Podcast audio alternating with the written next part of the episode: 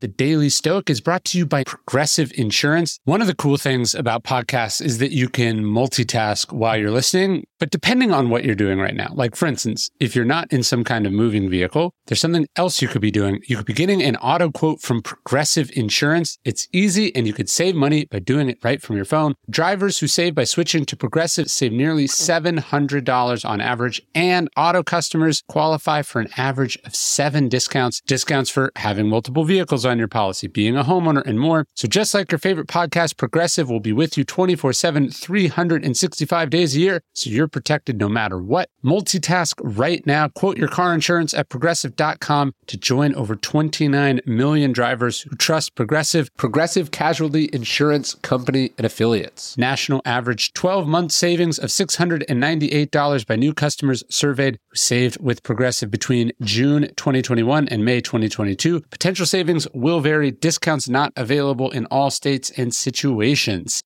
The Angie's list you know and trust is now Angie, and we're so much more than just a list. We still connect you with top local pros and show you ratings and reviews, but now we also let you compare upfront prices on hundreds of projects and book a service instantly. We can even handle the rest of your project from start to finish. So remember, Angie's list is now Angie, and we're here to get your job done right. Get started at Angie.com. That's A N G I, or download the app today. Welcome to another episode of the Daily Stoic Podcast. On Thursdays, we do double duty, not just reading our daily meditation, but also reading a passage from the book The Daily Stoic 366 Meditations on Wisdom, Perseverance, and the Art of Living, which I wrote with my wonderful co author and collaborator, Stephen Hanselman. And so today, we'll give you a quick meditation from one of the Stoics, from Epictetus, Marcus Aurelius, Seneca then some analysis from me, and then we send you out into the world to do your best to turn these words into works. Compete with yourself and root for everybody else. The Stoics said that you should focus on your own improvement, that the only race to run is against yourself. At the same time, they also remind us that we're all tied up in this thing together, that we're all bees in the same hive. Aren't those two things at odds with each other? When you focus on your own race, don't you necessarily want to win at the expense of others, or at the very least have to disregard them and their interests? Well, no. We've talked about this. What one does ripples through the collective. Marcus Aurelius said that when one bee is injured, the whole hive suffers. Goes the other way too. When one bee succeeds, the whole hive thrives. A tweet from Candice Millard squares this tension perfectly. My advice, for what it's worth, she says, for success and happiness is this compete with yourself and root for everybody else. In his letters to Lucilius, Seneca was explicit in his writing aspirations. He wanted to be one of the greats. But unlike some writers, he didn't view other writers as competition. If he read a great work, he didn't see it as a threat. In fact, in his 46th letter, Seneca says he received his copy of a book that Lucilius wrote with the intention of just quickly skimming it. The sunlight called to me, he said, hunger warned, and the clouds were lowering. But I absorbed the book from beginning to end. I was not merely pleased, I rejoiced. So full of wit and spirit it was. He was happy for his friend, he was rooting for him. And we can imagine he was inspired to better himself and get better at his own craft as well.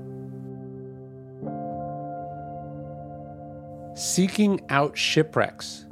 I was shipwrecked before I even boarded. The journey showed me this how much of what we have is unnecessary, and how easily we can decide to rid ourselves of these things whenever it's necessary, never suffering the loss. That's from Seneca's Moral Letters 87. And this is today's entry in the Daily Stoic 306, 366 meditations on wisdom, perseverance, and the art of living from yours truly, Ryan Holiday, with my co author and translator, Steve Hanselman. You can get the book anywhere books are sold, including signed copies in the Daily Stoic store and our limited edition, leather bound edition as well. Zeno, widely considered to be the founder of the school of Stoicism, was a merchant before he was a philosopher. On a voyage between islands in the Mediterranean, his ship sank along with its cargo. Zeno ended up in Athens, and while visiting a bookstore, he was introduced to the philosophy of Socrates and later an Athenian philosopher named Crates. These influences drastically changed the course of his life, leading him to develop the thinking and principles that we now know as Stoicism. And according to the ancient biographer Diogenes, Zeno joked, Now that I've suffered a shipwreck, I'm on a good journey. Or according to another account, You've done well, fortune, driving me thus to philosophy. The Stoics weren't being hypocritical when they said we ought to act with a reverse clause or that even the most unfortunate events can turn out to be for the best. In fact, the entire philosophy is founded on that idea. You know, I tell this story at greater length in Lives of the Stoics, so I'll read you a chunk of that as well, just because it's one of my favorite stories in all of Stoicism, and I think it's just so fitting. I write, The story of Stoicism begins fittingly in misfortune. On a fateful day late in the 4th century BC, the Phoenician merchant Zeno sent sail on the Mediterranean with cargo full of Tyrian purple dye. Zeno's family's trade was in one of the most valuable goods in the ancient world, and as for many entrepreneurs, their business was on the line every day. No one knows what caused the wreck. Was it a storm, pirates, human error? Does it matter? Zeno lost everything ship and cargo in a time before insurance and venture capital. It was an irreplaceable fortune, and yet the unlucky merchant would later rejoice in his loss, claiming, I made a prosperous voyage when I suffered a shipwreck, for it was the shipwreck that sent Zeno to Athens and on the path to creating what would become Stoic philosophy. Another fun wrinkle about this that I love is that you know he ends up in a bookstore and it's the the the bookseller is reading the works of Socrates and this is what sends Zeno down his path. So I think there's a couple things here. Zeno's quote is actually a little bit more about the idea of premeditatio malorum, about preparing for adversity. Maybe Zeno was prepared, maybe he wasn't. Again, that his whole business was on the line, that he lost everything in this shipwreck, maybe suggests that perhaps he wasn't. But the idea that the worst possible thing, the thing you dread, the thing you could not have imagined, the, the thing you think is the worst stroke of bad luck, turns out to be the pivot point of his entire life. Zeno, think about how many Tyrian dye merchants there would have been in the ancient world, how many of their ships were coming into Athens week in and week out. Um, and think of how few of them we've even heard of. I mean, have you even heard of Tyrian purple? No, you, you haven't even heard of the country that Zeno's from, right? And so the irony is that the thing that he probably resented and was angry about and feared all of this turns out to be the only reason that we're even talking about him right now. And I think this is a good lesson that you know, holds true in your own life, right? If you think about the worst things that have happened to you, the things that you dreaded, the things that you wanted, as time has passed, you've seen how they've contributed to who you've become. That's not to say you would have chosen them. That's not to say that they weren't painful. And that's not to say that there wasn't more, in some cases, more downside than upside. But there was upside.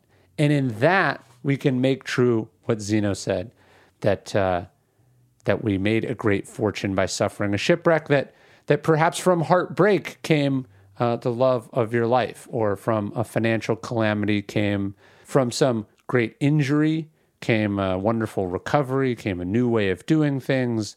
Uh, from the heart attack came an awakening about your health. The worst thing that happened to you can become something good. This is what the idea of the obstacle is the way is really about.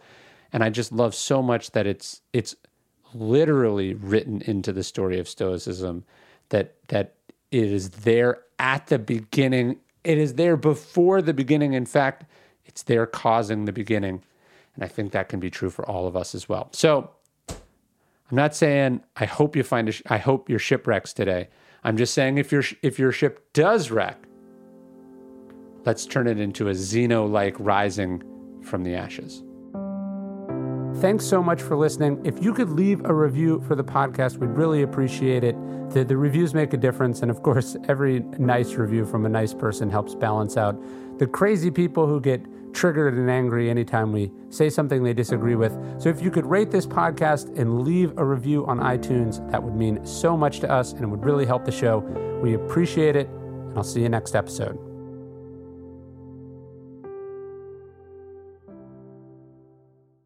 Hey, Prime members, you can listen to the Daily Stoic early and ad free on Amazon Music. Download the Amazon Music app today or you can listen early and ad free with Wondery Plus in Apple Podcasts.